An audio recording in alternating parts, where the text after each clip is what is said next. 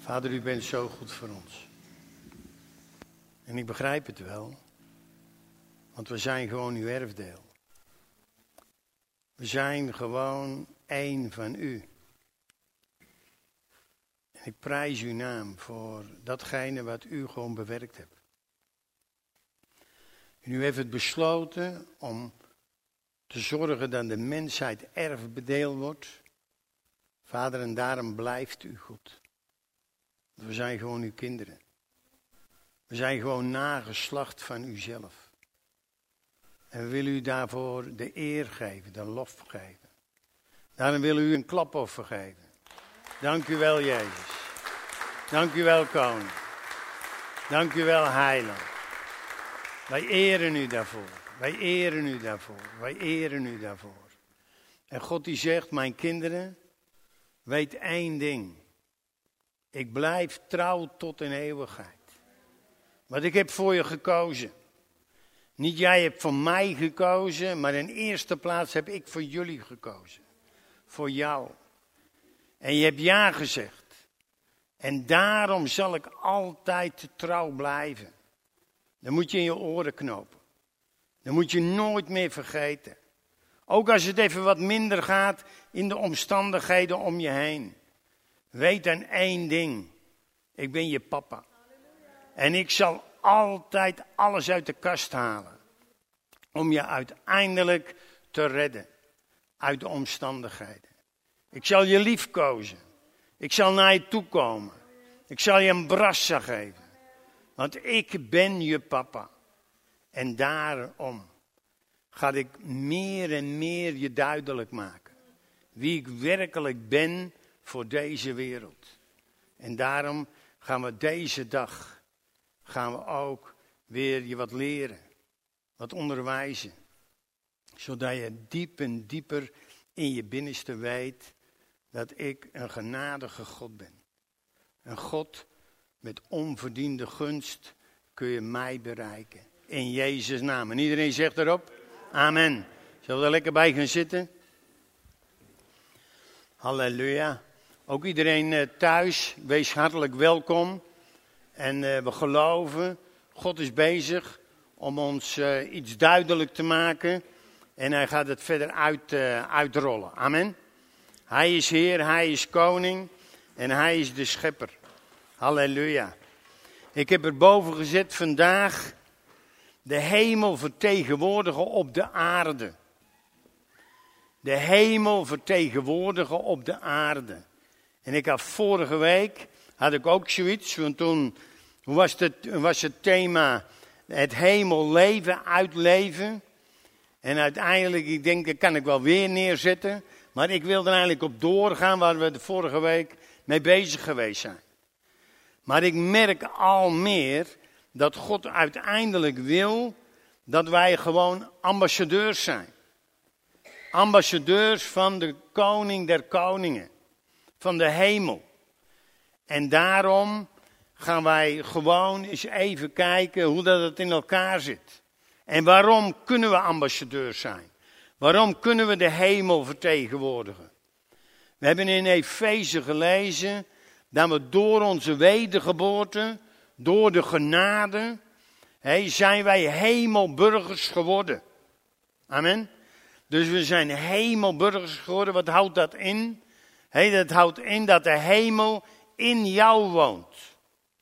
De redder, de Christus, is in jou gekomen. Doordat je ja gezegd hebt tegen God toen hij bij je langskwam.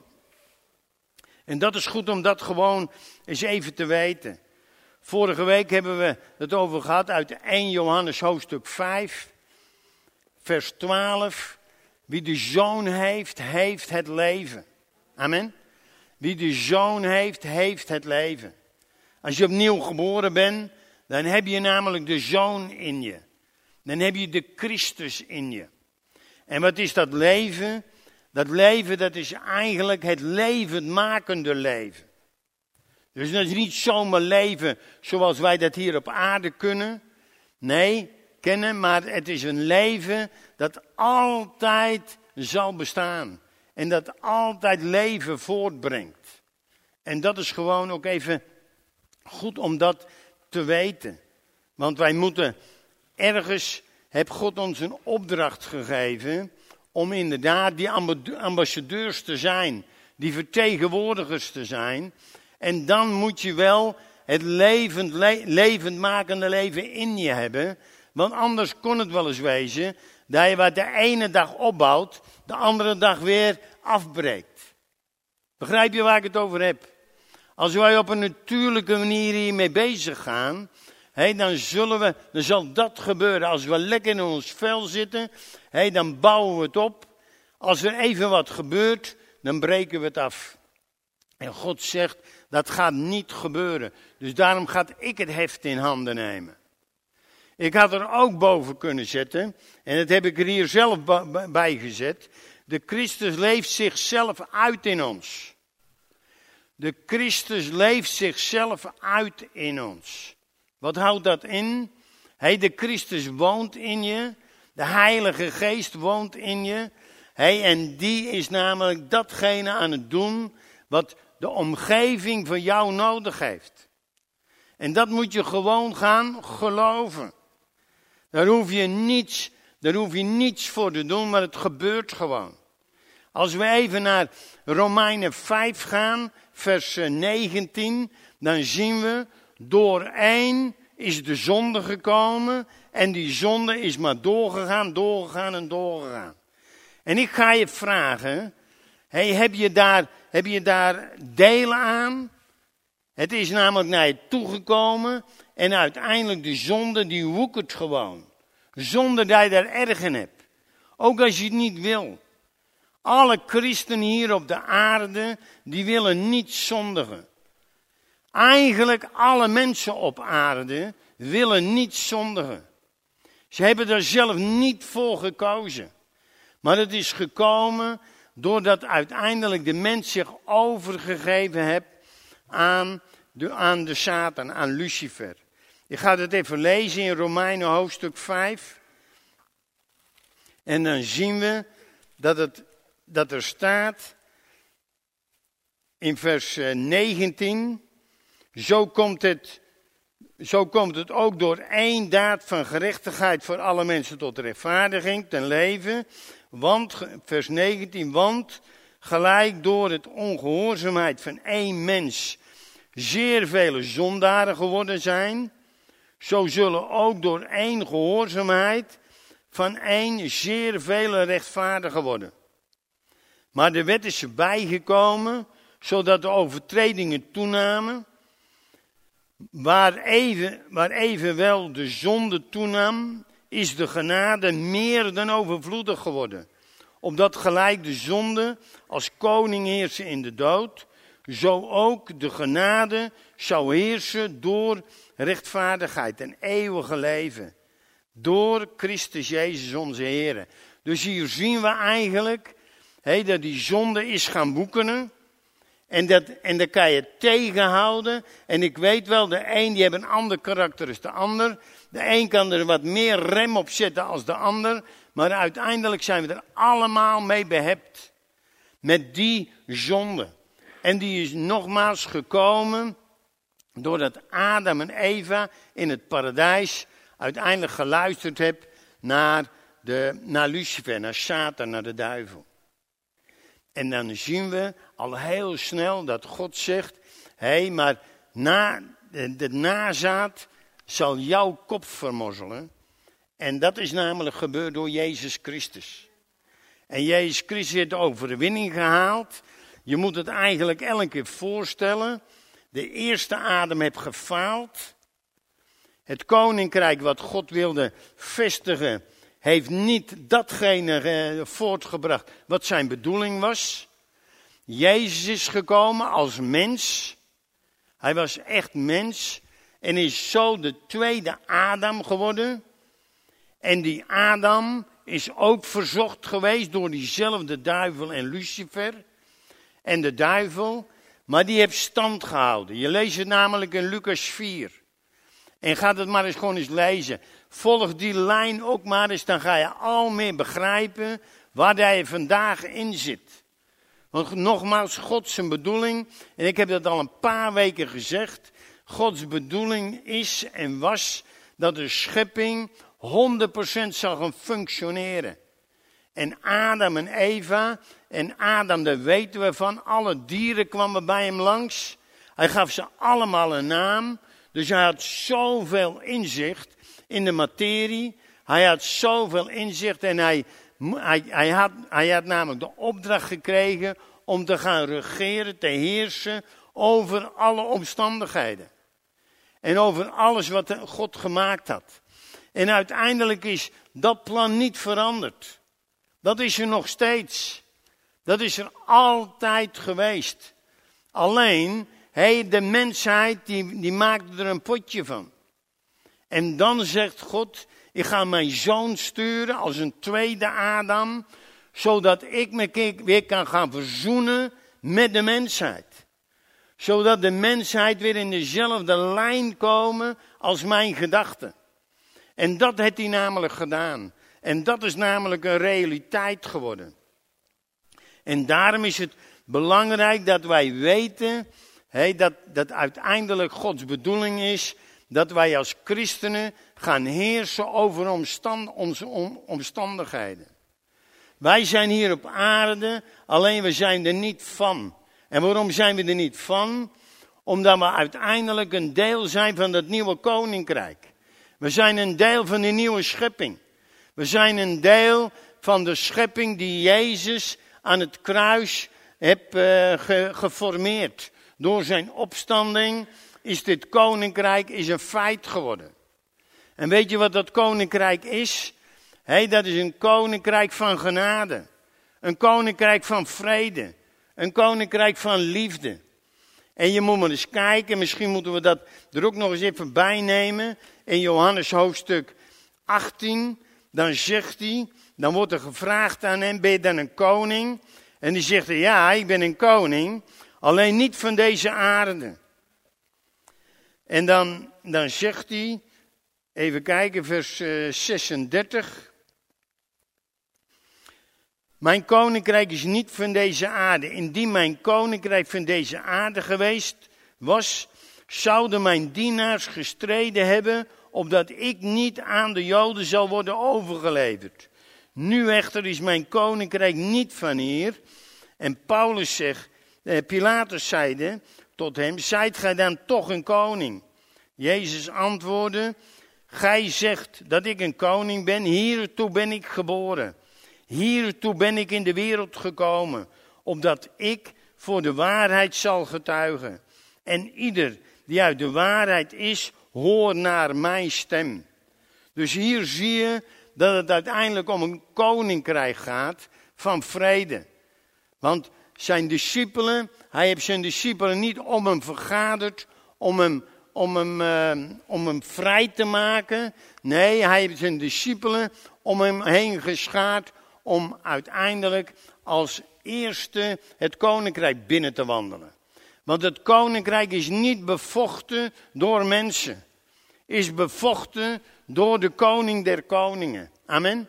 En dat is belangrijk om dat, om dat gewoon even heel diep te beseffen.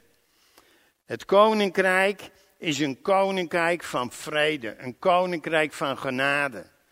Er is een genadetijd. Is die pas begonnen? Nee, die is begonnen toen Jezus opstond uit de dood, toen hij naar de hemel ging en toen de Heilige Geest weer uitgestort werd in ons. Weet je wat er toen gebeurde? Toen kwam hij namelijk weer op aarde. En nu woont hij namelijk in jou en mij. Hij woont namelijk in zijn volk. En hij wil dat zijn volk de hemel gaat manifesteren. Dat hij de hemel gaat duidelijk, dat hij de aarde duidelijk gaat maken. Dat dit de bedoeling niet was van God. Die ellende was niet de bedoeling van God. Oorlog was niet de bedoeling van God. Dan de, de, de, de, de dieren elkaar opeten is niet de wil van God. Uiteindelijk wilde God niet dat ze elkaar verslinden. Ze zouden gras eten, ze zouden hooi, ze zouden eh, vruchten eten. En daar gaat het om. En uiteindelijk is dat de bedoeling die God namelijk gewoon gewild hebt. Ik wil met jullie naar 2 Korinthe hoofdstuk 5. En ook dat is een heel bekend gedeelte. Maar het is nodig om duidelijk te hebben wat God werkelijk gedaan heeft. Want hij heeft zich verzoend met de wereld. Hoor je wel? Met de wereld. Het gaat niet alleen over de christenen. Het gaat over alle mensen.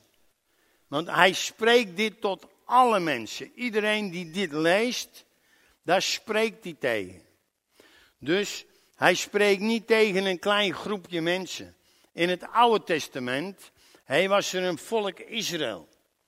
En het volk Israël, dat was namelijk zijn volk. Dat was namelijk een voorafschaduwing van datgene wat moest komen. Al het nageslacht van Abraham, dat hoorde namelijk bij het volk Israël. Maar Abraham is ingeruild voor Jezus. Jezus heeft de plaats van Abraham ingenomen. En nu al het nageslacht van, van, van Jezus, dat is nu het volk van God. En hij wil dat ook die move Israël maakt. Dat Israël ook de move maakt dat hij als aartsvader Jezus gaat pakken. En dat ze daardoor uiteindelijk mee kunnen feestvieren in datgene wat God uiteindelijk bedoeld heeft. En als we dan naar 2 Korinthe 5 gaan, dan zien we vanaf vers 14, want de liefde van Christus dringt ons. Daar wij tot het inzicht gekomen zijn dat één voor allen gestorven is. Dus zijn we allen gestorven. En voor allen is hij gestorven, opdat zij die leven niet meer voor zichzelf zouden leven, maar voor hem die voor hen gestorven is en opgewekt. Zo kennen wij van nu af aan niemand naar het vlees. Indien al Christus naar het vlees gekend hebben, thans niet meer. En daar gaat het over. Zo is dan wie in Christus is een nieuwe schepping. Het oude is voorbij gegaan. Zie, het nieuwe is gekomen. En dit alles is uit God die door Christus ons met zich verzoend heeft. En ons de bediening der verzoening gegeven heeft.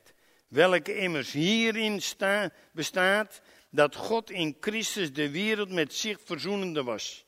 Door hun overtredingen niet toe te rekenen. En dat hij ons het woord der verzoening heeft toevertrouwd.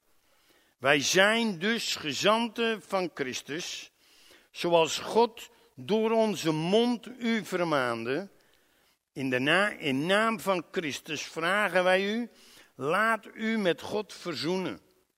Hem die geen zonde gekend heeft, hij heeft hij voor ons tot zonde gemaakt, opdat wij zouden worden gerechtigheid Gods in hem. Nou, wat zien we hier? Nogmaals, één voor allen gestorven. En dit kennen we, dat kennen we gewoon, natuurlijk kunnen we dat begrijpen. Eén voor alle gestorven. Maar beseffen we wat er precies gebeurt? En ik heb het gewoon over mezelf. Ik besef het nog steeds niet. Eén voor allen gestorven. Dus we zijn namelijk met Hem gestorven. En in Hem opgewekt.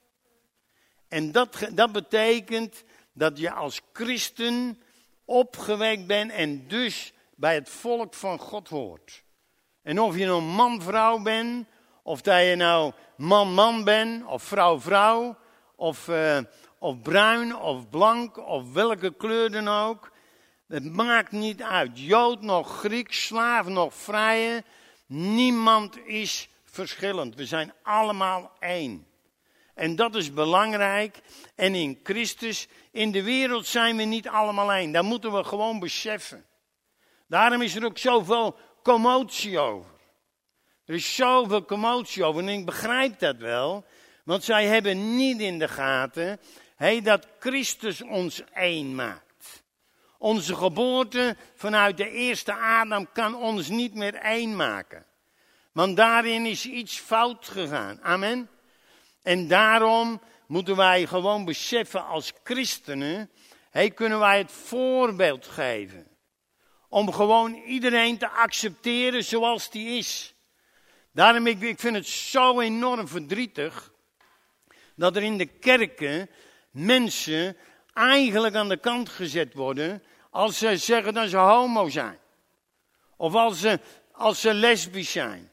Of dat ze in een ander lichaam willen zijn en dat doen. En dan ineens zetten we ze aan de kant. En God die zegt, ik zet ze niet aan de kant.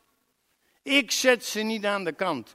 Want al datgene wat er uiteindelijk gebeurt, het heeft te maken hey, met de zondeval.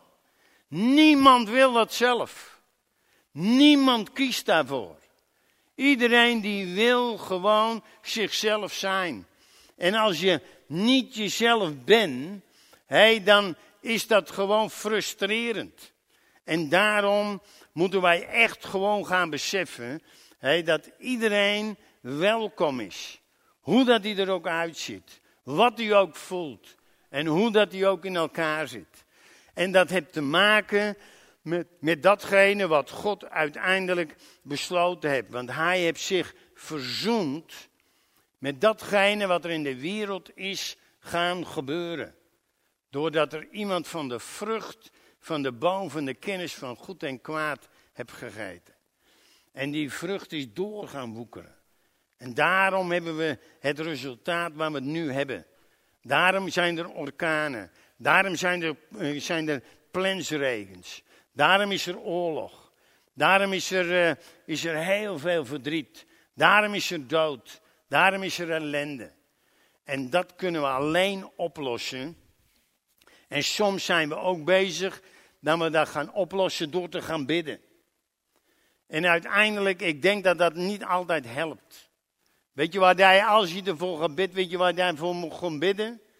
Hey, dat je kan gaan heersen over je omstandigheden. Als je, stel je voor dat je op deze aarde bent. Hey, en er gaat even iets niet goed in je leven of in je, of in je lichaam. Dan kunnen we natuurlijk allemaal bidden voor genezing. Maar ik ben helemaal niet zo verbaasd dat de ene keer het wel lukt en de andere keer niet. God die wil namelijk hey, dat we gaan heersen over onze omstandigheden. En ik zie heel veel mensen die ziek zijn, die ellendig zijn en toch zijn ze wie ze zijn. Ze kunnen er gewoon dwars door alles heen, kunnen ze toch God groot maken. En dan zie je ineens, hey, hier wordt gewoon geheerst over de omstandigheden. En dat is namelijk heel belangrijk.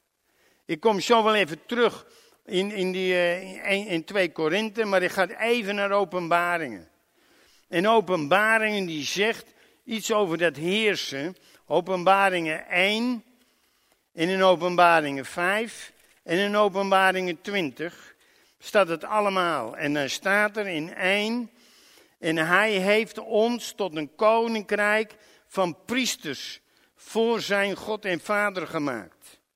Hem zij de heerlijkheid en de kracht tot een eeuwigheid. Amen. In, in Openbaringen 5, vers 10. En gij hebt hen voor onze God gemaakt tot een koninkrijk en tot priesters. En zij zullen als koningen heersen op deze aarde. En dan 20, vers 6.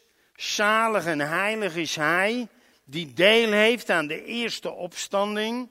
Over hen heeft de tweede dood geen macht. Maar zij zullen priesters van God en van Christus zijn. En zij zullen met hem als koningen heersen die duizend jaren. Nou, wat zie je hier? Hey, God heeft bedoeld dat we een koninkrijk van priesters zijn, een koninkrijk van verbinders. Een priester is een verbinder. En wat, gaat, die, die, die priesters mee aan, aan het verbinden? De hemel naar de aarde toe. Zoals in de hemel, zo ook op de aarde. Geef ons heden ons dagelijks brood, zegt, uh, zegt de Bijbel. Dat is Het onze Vader die Jezus heeft ons geleerd. Zoals in de hemel, zo ook op de aarde. En daar gaat het om. En dat is nog steeds, nog steeds op dit moment aan de orde. Wij zijn koninklijke priesters. En wij zijn verbinders. En we gaan heersen. We gaan niet heersen over een ander, maar we gaan heersen over onszelf. En dit wil ik ook benadrukken. Ik heb het heel veel gezien in het christendom, zeker vroeger. Als je die, uh, die ketters had en uit de beeldenstorm en weet ik wat er allemaal gebeurde, oorlogen. Want dan dachten ze, hé, als je christen bent en ze, ze komen tegen je op, omdat je christen bent, hé, dan, moet je daar een, dan moet je daar een gevecht voor leveren. En God die zegt, joh, dit is niet aan de orde. Ik wil dat je gaat heersen over je omstandigheden. En maak je niet druk, als ze jou onthoofden, dan krijg je gewoon een nieuw lichaam. Dan is zijn voor de nabestaanden hier wel waardeloos, maar voor jou niet. En daar gaat het om. En daarom moeten wij gewoon heel duidelijk beseffen, hey, als christenen zijn we gewoon enorm tegen abortus. Enorm. Maar ik zou bijna zeggen, ga er niet voor vechten. Maar ga gewoon beseffen hey, dat al die vruchten die geadopteerd worden, hey, die zullen in de hemel opgroeien. Dat weet jij als christen. Amen. Dus daarom kan je er op een andere manier naar gaan kijken. Moet je het maar laten gebeuren? Nee, dan moet je het niet laten gebeuren. Maar je hoeft er niet tegen te vechten. Je hoeft er niet tegen te strijden. Je kan alleen maar geloven hey, dat dat de waarheid is. Als iemand abortus pleegt, hey, dan is degene die dat doet, die heeft daar gewoon het meeste last van. Want een kleine baby, hey, die is eeuwig bij onze vader. Laat de kinderen tot me komen, verhindert ze niet, want voor zodanig is het koninkrijk der hemelen. Amen. Dus met andere woorden, waarom zeg ik dit? Hey, ik wil dat we als christenen gewoon eens gewoon nadenken. hey, waar zijn we mee bezig? Waar, zijn we tegen en waar zijn we voor? En God die zegt, hé hey joh, je hoeft niet over zoveel dingen tegen te zijn. Want ook de ander die tegen jou opkomt, die krijgt ook een mogelijkheid om dicht bij mij te komen. En uiteindelijk op die manier de oplossing te brengen. Dus God heeft een gewoon veel groter plan als dan wij beseffen. Daarom heeft hij zijn zoon gegeven. En daarom is zijn zoon voor ons allemaal in de plaats naar het kruis gegaan. Hij heeft de doodstraf heeft hij op zich genomen. En dat is namelijk een feit. Het hij, het, zijn, zijn uh, straf heeft hij niet algemeen genomen, heeft voor jou persoonlijk genomen. Voor mij persoonlijk. En voor al de mensen zo. En als we dat gaan beseffen, dan zullen we gewoon onder de indruk komen van God, wat God werkelijk gedaan heeft. Zoals dan wie in Christus is een nieuwe schepping. Het oude is voorbij gegaan. Zie, het nieuwe is gekomen. Dus die oude schepping is namelijk gewoon weg. En wat is die oude schepping? Dat is de schepping van de zonde. Dat is de schepping van de ellende. En hij zegt, hé, je bent in de schepping gestapt waar geen zonde meer is. En waar, of waar de zonde niet meer toegerekend wordt en waar uiteindelijk geen dood meer is. En dan zou je zeggen, ja maar hoezo? Als jij hier leeft en je gaat meer en meer gaan geloven wat de Bijbel geeft en wat de Bijbel zegt, niet wat alle mensen om je heen zeggen, niet wat je gevoel zegt, maar wat zegt de Bijbel? De Bijbel zegt er is een nieuwe schepping. Het oude is voorbij gegaan en in de nieuwe schepping worden de zonden niet meer gerekend. We zijn namelijk vergeven. En daarom hoeven wij, als we naar een ander kijken en een ander zondigt, hey, dan hoeven wij niet ons vingertje op te heffen. Want het is namelijk voor iedereen. Voor iedereen worden de zonden niet meer toegerekend. Ik ga je zeggen, hier op de, in het natuurlijke worden ze wel toegerekend. Als ik zo meteen door het rode stoplicht heen rijd en, en ik word geflitst, hey, dan is er iemand die mij oordeelt. En ik krijg 140 euro boete. Maar God oordeelt mij niet meer. Want die heeft namelijk, zijn zoon heeft namelijk gezorgd dat ik geen boete in de hemel krijg dat ik door het rode stoplicht rijd. Begrijp je wat ik aan het zeggen ben? En dit kunnen wij natuurlijk, kunnen wij dat niet allemaal vatten. Wij kunnen het natuurlijk allemaal niet pakken. Maar het wordt tijd dat de christen, christelijke wereld dit op een geestelijke manier gaan pakken. En dat wij hierin gaan wandelen. En dan ga ik je, dan ga ik je zeker laten, dan zal je zeker weten hey, dat het ook zo werkt. Als jij zondigt als christen, hey, dan ben jij de eerste die dat weet. Ja of ja. Als jij gezondigd hebt, dan hoeft niet, Ria hoeft mij niet te vertellen dat ik gezondigd heb. Dat mag ze wel, maar ze, ze is niets aan, het, uh, niets aan het verklappen, want ik weet het al lang. Ik weet het al eerder als wie dan ook. En God die weet het al eerder als dat ik het gedaan heb. Want hij wist het al toen zijn zoon aan het kruis hing. Toen wist hij al wat er vandaag ging gebeuren en wat ik vandaag fout ging doen. En dat heb hij al vergeven. Is het zo makkelijk? Ja, het is zo makkelijk. Als het niet zo makkelijk was, hé, dan zal het koninkrijk nooit gaan functioneren. Want wij kunnen het gewoon niet. Wij zijn allemaal zondige mensen, zegt Paulus. En wij derven allemaal het kwaad. Niemand uitgezonderd. En daarom was dit nodig. Eén voor allen gestorven. Dus zijn we alle gestorven. En ieder die met hem is opgewekt, hij die is in dat nieuwe koninkrijk.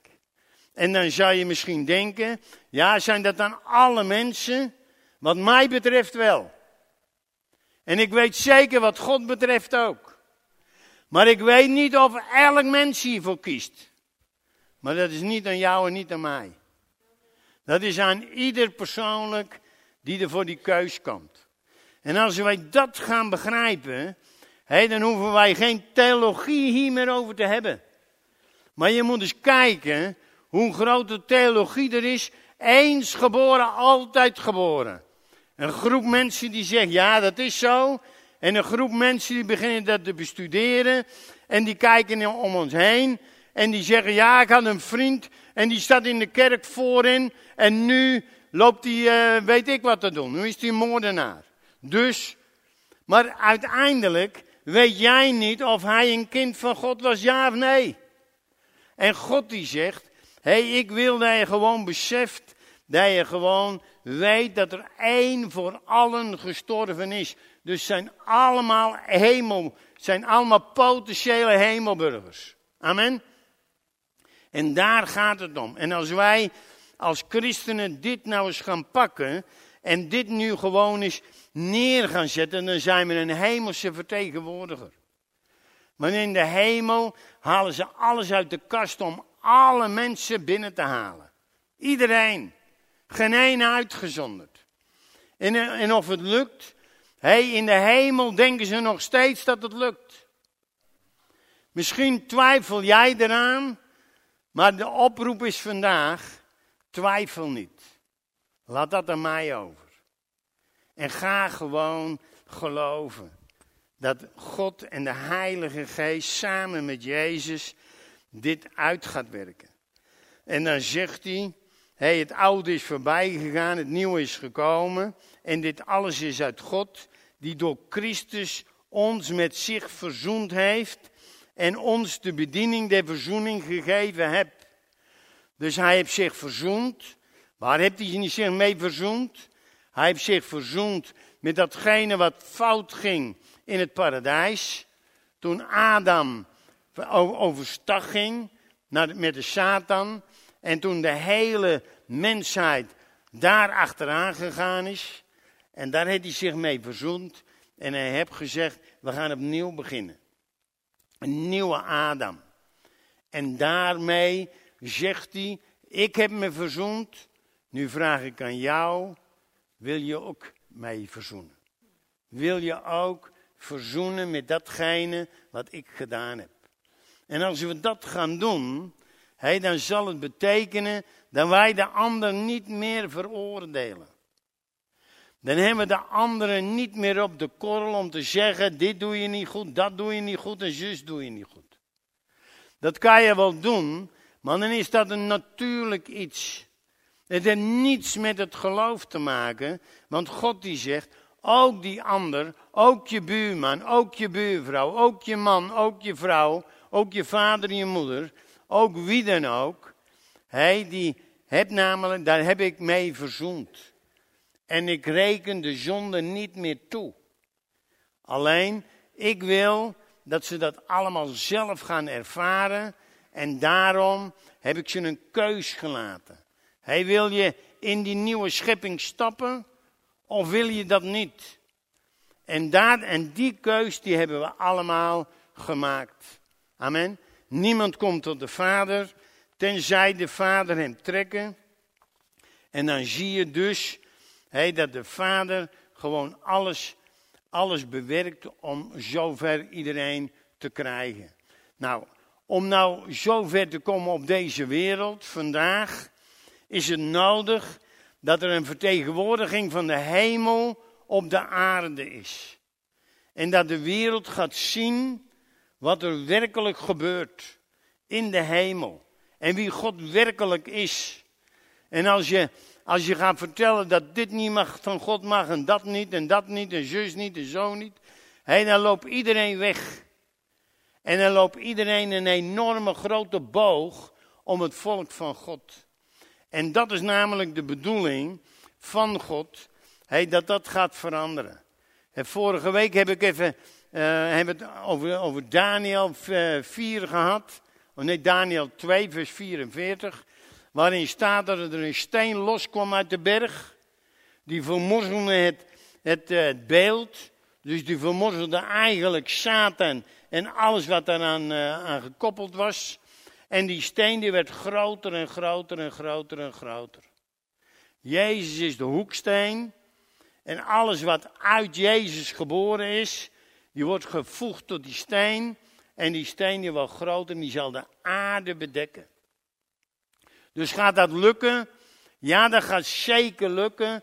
Want God heeft het namelijk geprofeteerd. Daniel profeteerde het dat dat zal gaan gebeuren. Moeten we het nog heel even lezen? Of, of geloven we het wel? Ik denk dat het gewoon heel goed is om dit meer en meer te gaan beseffen. Als je in Daniel 2 kijkt en dan vers 34, eh, dan zien we terwijl hij bleef toezien, raakte zonder toedoen van mensenhanden een steen los, die het beeld trof van aan de voeten van ijzer, leem en deze verbrijzelde. Toen werden tegelijkertijd het ijzer, het leem, koper, zilver en het goud verbrijzeld en ze werden gelijk kaf op, de dos, op een dosvloer in de zomer. En de wind voerde ze mee, zodat zij geen spoor meer van hen te vinden was. En dan komt het maar de, maar de steen die het beeld vermorzeld had, werd tot een grote berg die de gehele aarde vulde. Dus uiteindelijk, dat is hetgene, het eerste is al uitgekomen. Hey, die steen is losgekomen, Jezus Christus. En die hebben, die hebben het beeld vermorzeld, de macht van Satan. En die is losgekomen. En nu moet de steen moet zich over de hele aarde gaan verspreiden. En die moet de hele aarde gaan bedekken. En weet je wat er dan gebeurt? Dan zal elke knie zich buigen. Dan zal elke tong beleiden. Dat Jezus Christus is Heer. Nou, wat kunnen wij daar nu aan doen? Jezus heeft hier een voorbeeld gesteld in Matthäus. En dan zegt hij hey, tot de discipelen: hey, ik wil dat je, dat je op pad gaat. En ik wil dat je gewoon de mensen gaat vertellen hey, dat het koninkrijk der hemelen is aangebroken. En dan heeft hij het over dat koninkrijk waar ik het net over had. Hij zegt tegen zijn discipelen, ik ga je macht geven om alles neer te zetten, want het koninkrijk is in aantocht. Nou, die macht moesten zij hebben, omdat de Heilige Geest toen nog niet was uitgestort. Die moest namelijk nog in hun leven komen. Die is in jouw leven en in mijn leven gekomen. Want de Heilige Geest is gekomen toen je opnieuw geboren werd. Ja toch? Dus die macht die heb je. En dan zegt hij, en dan moet je maar eens kijken. Hey, dan moet je gaan heersen over de omstandigheden. Ik was er vanmorgen nog even mee bezig.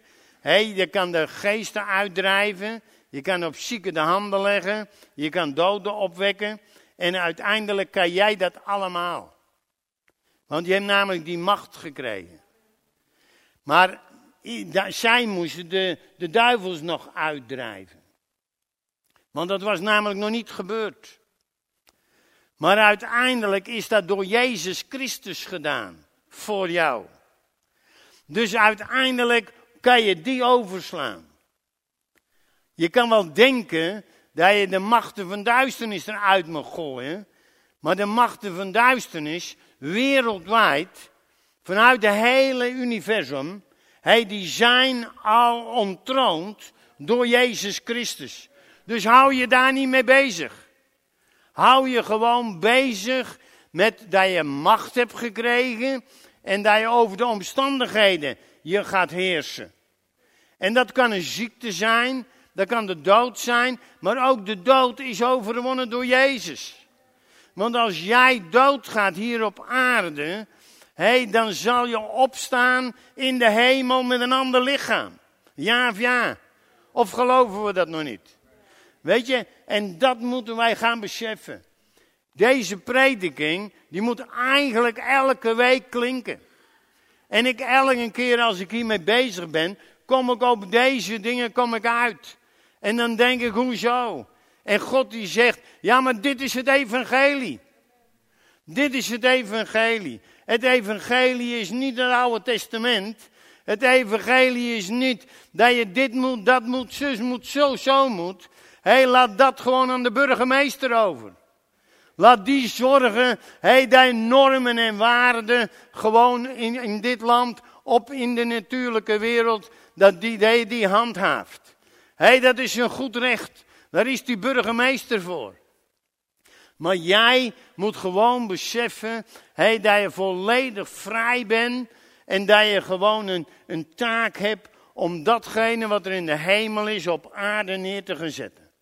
En dat is namelijk belangrijk. En dan zien we hey, dat ze uitgezonden worden. En dan, en dan gaat het zo simpel. Want dan zegt hij ook, hey, neem nou niks mee. Neem geen hemd mee. Neem... En als ik er nou natuurlijk naar denk, dan denk ik, hoezo, die stinken dan ook wel na een week. Maar uiteindelijk is dat de boodschap niet. Nee, hij wil gewoon maar zeggen, hij gaat er niet op een natuurlijke manier mee om. De koninkrijk dat, op dat in de toekomst ligt, daar ga je niet voor vechten. Hé, je gaat het gewoon tentoonspreiden. Je gaat daar gewoon het dorp binnenkomen. En als ze jou willen hebben, hé, dan geef je de vredegroet. En dan zal de vrede, zal als een, als een besmetting, zal naar iedereen toe gaan. En dan zal iedereen daar aangeraakt worden. En dan zegt hij, dit zegt Jezus, hè. En dan zegt Jezus, hé, hey, en als ze niet willen, maak je niet druk. Draai je eigen om, want de vrede komt achter jou aan. En de vrede zal jouw deel zijn. En dan zegt hij, hij doet het stof ook nog een beetje van je voeten. Dat je niet besmet raakt van datgene wat ze daar denken. En, en ik, dan hoef je die mensen niet te oordelen. Nee, die hebben nog even niet begrepen hoe dat echt zit. Die denken nog steeds dat de aarde op een natuurlijke manier uh, gered moet worden. Die denkt nog steeds dat je op een natuurlijke manier op, op, uh, op een aantal dingen moet, uh, moet voorlopen. Maar hij zegt, hé hey joh, ik wil dat je dat beseft. En hier zie je eigenlijk, als je dat gewoon eens even aandachtig leest, dan zie je eigenlijk dat het gewoon een natuurlijk gegeven is. De discipelen die deden het gewoon. Want het was hun roeping. Bij mij staat er boven een roeping en een uitzending. Het was hun roeping, maar het is ook jouw roeping. Het is ook mijn roeping. Het is jouw genadegave die je ontvangen hebt vanuit je wedergeboorte. En je gaat daar gewoon mee wandelen. En iedereen op zijn eigen manier. Alleen het gaat om vrede. Het gaat om rust. En het gaat om overwinning. En dan zie je gewoon dat als gij het huis binnentreedt, geef het een vredegroet. Vers 12. En indien het huis het waard is, zo komen u vrede daarover. Doch indien niet, zo keren u vrede bij u terug. En indien iemand u niet ontvangt, of uw woorden niet hoort, verlaat het huis of die stad en schud het stof van uw voeten. En dan zie je, en de meesten die zijn dan bezig met het volgende vers. Hey, voor hun zal het uh, uh, minder zijn als voor Sodom en Gomorra. Maar dat is niet aan jou en mij. Dat zegt Jezus hier gewoon om even druk te zetten op waar het om gaat. Hey, ze kunnen het gewoon ontvangen. Als je naar Nineveh kijkt, dan heb je Jona. Die, wilde daar, die, die moest daar ook uh, het evangelie prediken. Nou, dat wilde hij helemaal niet. Hij was boos. En hij kwam onder een boom te zitten. Maar uiteindelijk ging hij wel. En uiteindelijk zie je wat er gebeurt. Uiteindelijk zo'n volk die zo tegen God is. Maar als God het gewoon zelf doet, gaan ze gewoon allemaal overstag. Kijk eens naar Jezus. Die hangt gewoon aan het kruis. Een moordenaar daarnaast. Die doet één opmerking. En dan zegt hij, heden zult ge met me in het paradijs zijn. Hoe simpel is het? Hoe simpel is het? En ik denk dat dat hetgene is wat God uiteindelijk gewoon wil. En daarom ga ik weer even terug naar 2 Korinthe. En dan zal je zien dat hij uiteindelijk ons gewoon even een opdracht geeft. Hij geeft ons een opdracht en, dan, en dat zien we namelijk in vers 20.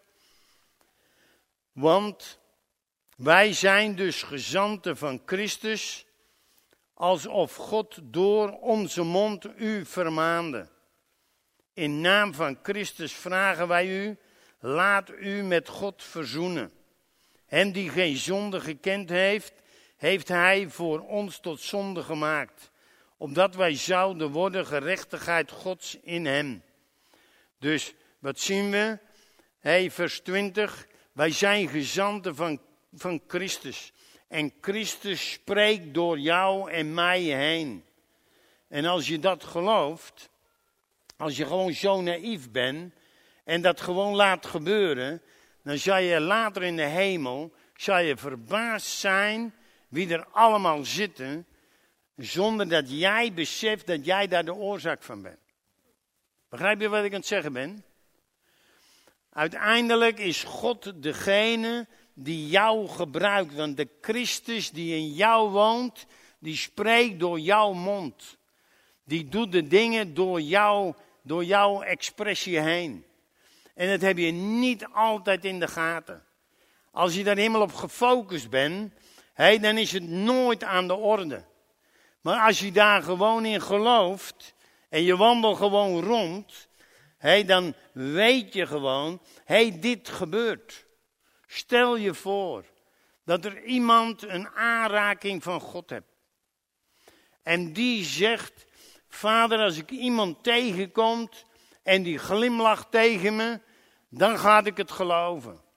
Dan ben ik overtuigd. Nou, stel je voor. Een heel eenvoudig voorbeeld. En dan kom jij die iemand tegen en die, diegene geeft je een knipoog. Of je geeft hem een glimlach. Hij is in de wolken. Jij bent alweer tien meter verder. Je bent alweer een kilometer verder en hij is nog aan het dansen. Hij of zij. Want uiteindelijk heeft ze een bevestiging, hij of zij een bevestiging gehad van de koning der koningen. Weet jij dat? Nee, dat weet je helemaal niet. Is dat nodig dat je weet? Nee, juist niet, want anders ga je naast je schoenen lopen. En dat weet God gewoon. En daarom, als wij op die manier gaan wandelen, dan zal je gaan merken hey, dat de hemel op de aarde ineens gaat functioneren. En als jij, als jij dit gelooft en jij ook gewoon zo in die wetenschap gewoon je werk doet, gewoon datgene doet wat je moet doen, hey, dan zal je dat regelmatig tegenkomen. Daar ben ik van overtuigd. Als ik gewoon in mijn eigen leven kijk, want ik moet zeggen dat er al een hele tijd dit duidelijk is voor mij. Daarom ben ik ook eigenlijk niet bezig met zonde. Daarom geef ik ook altijd aan, hey de zonden worden niet toegerekend. Weet je, dat is een nieuwe verbond. Daar hamer ik op. Dat is bijna een lijfspreuk voor me. Maar dat komt omdat ik het namelijk ook niet meer voel. Ik zie wel dat ik zonde doe. En dan ga ik wel mee naar papa toe. Want er zijn regelmatig van die momenten. Maar dan, dan maakt hij mij daarin bekend. Hey, en dan weet ik gewoon. Ik hoef maar één keer een knipoog naar hem te doen. En dan heeft hij me, heeft hij me al vergeven. Snap je? En dan, dan, gaat, dan drijft het ook van me af. Dan gaat, het, dan gaat het niet meer bezig in mijn leven. En ik, eigenlijk denk ik, maar dat weet ik niet helemaal zeker. Er zijn heel veel mensen die zeggen: Wauw, dat jij bijna 74 bent, daar geloof ik niks van. En ik geloof dat de ontspanning die ik heb met zonde, de ontspanning die ik heb met het leven, dat dat uiteindelijk mij gezond houdt. Snap je? En daar kan ik niet helemaal weer leggen, maar ik ben er 100% van overtuigd voor mezelf. En zo moet je maar gewoon eens mee aan de gang. En dan wil ik het niet bagatelliseren, want er zijn natuurlijk ook mensen die hebben wel iets in hun lijf waar, waar, ze, waar ze oud van worden en krikkemikkig. En, en, serveer ik die dan allemaal af? Nee, dat weet. Alleen dan zie ik wel dat zij het wel kunnen handelen. Zij kunnen er wel over heersen. Zij kunnen het wel een plek geven. En ze kunnen wel leven zoals God wil dat ze leven. Vol, over, vol overtuiging dat God hun lief heeft. En dat is namelijk hetgene waar, eh, wat God namelijk wil. Hij wil dat wij vol zijn van zijn glorie. Hij wil dat wij gewoon koninklijke priesters zijn. En dan betekent dat dat, dat, dat dat gekomen is toen Jezus opstond uit de dood. En toen uiteindelijk God afrekende met alle rituelen van het oude verbond. En toen is uiteindelijk deze tijd, die genadetijd, in, in aangebroken. En die genadetijd, dat duizend jaren rijk, ik noem het nog maar eens even, omdat dat zo bekend is bij heel veel christenen. Dat duizend jaren rijk is toen begonnen. Alleen we hebben het nog steeds elke keer van ons afgedrukt. Waarom? We schuiven het voor ons uit, omdat we het op een natuurlijke manier niet kunnen handelen. Maar God die zegt, kijk er nou niet op een natuurlijke manier naar, want de schepping is vernieuwd. Het is een nieuwe schepping. Oude is voorbij gegaan. Het nieuwe is gekomen. En ik heb een koninklijk priesterschap nodig. Ik heb verbinders nodig, zodat de hemel op de aarde komt. En dat gaat niet ook spoken Pilatus pas. Nee, dat gaat gewoon door mijn volk heen. En mijn volk die gaat, die gaat dit demonstreren. En dat is nodig. Dat dat gebeurt. Zullen we er gewoon eens bij gaan staan? En dan wil ik graag dat we onze handen opheffen. En dan we gewoon deze wetenschap gewoon tot ons nemen. En dat we vanaf nu ten alle tijden weten dat we in die genadetijd leven. En dat we weten dat God uiteindelijk een plan heeft voor jou en mij. En dat hij wil dat de hemel op de aarde gaat komen. Vader, ik dank u wel. We heffen onze handen op. We hebben het begrepen, koning, dat u uw zoon hebt gegeven en dat hij voor ons allemaal de dood is ingegaan. De straf hebben we allemaal al gedragen. En nu stappen we in het nieuwe, in de nieuwe schepping. Vader, in het nieuwe paradijs. Vader, waar uw zoon Jezus Christus de Adam is. En we willen diep beseffen dat wij verbinders zijn. Dat we priesters zijn. En God die zegt, mijn zoon en mijn dochter, je bent een priester. En een priester betekent een verbinder. Dat betekent dat de hemel op de aarde komt. En dat die uitgerold wordt. En, op die, en in de hemel, daar zijn alle tranen zijn daar weggewist.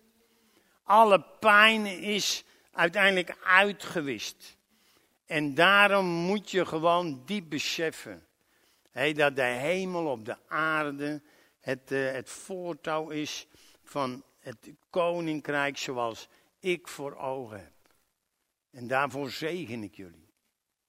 En ik wil dat je diep beseft dat die overwinning in je meer en meer gestalte krijgt.